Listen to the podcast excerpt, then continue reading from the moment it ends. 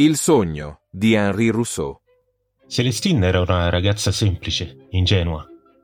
Sembrava essere cresciuta più nel corpo che a livello intellettivo, ma questo era dovuto alle sue origini.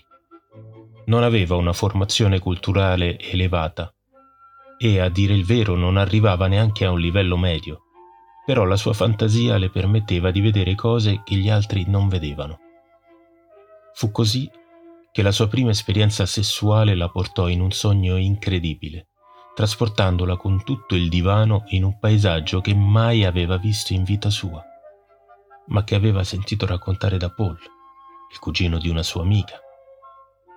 Quei racconti l'avevano sconvolta in senso positivo, tanto che quella che lei considerava un'estasi, il suo primo orgasmo, lo aveva ricollegato a quei paesaggi da sogno e rimase un po' delusa quando piano piano svanì tutto.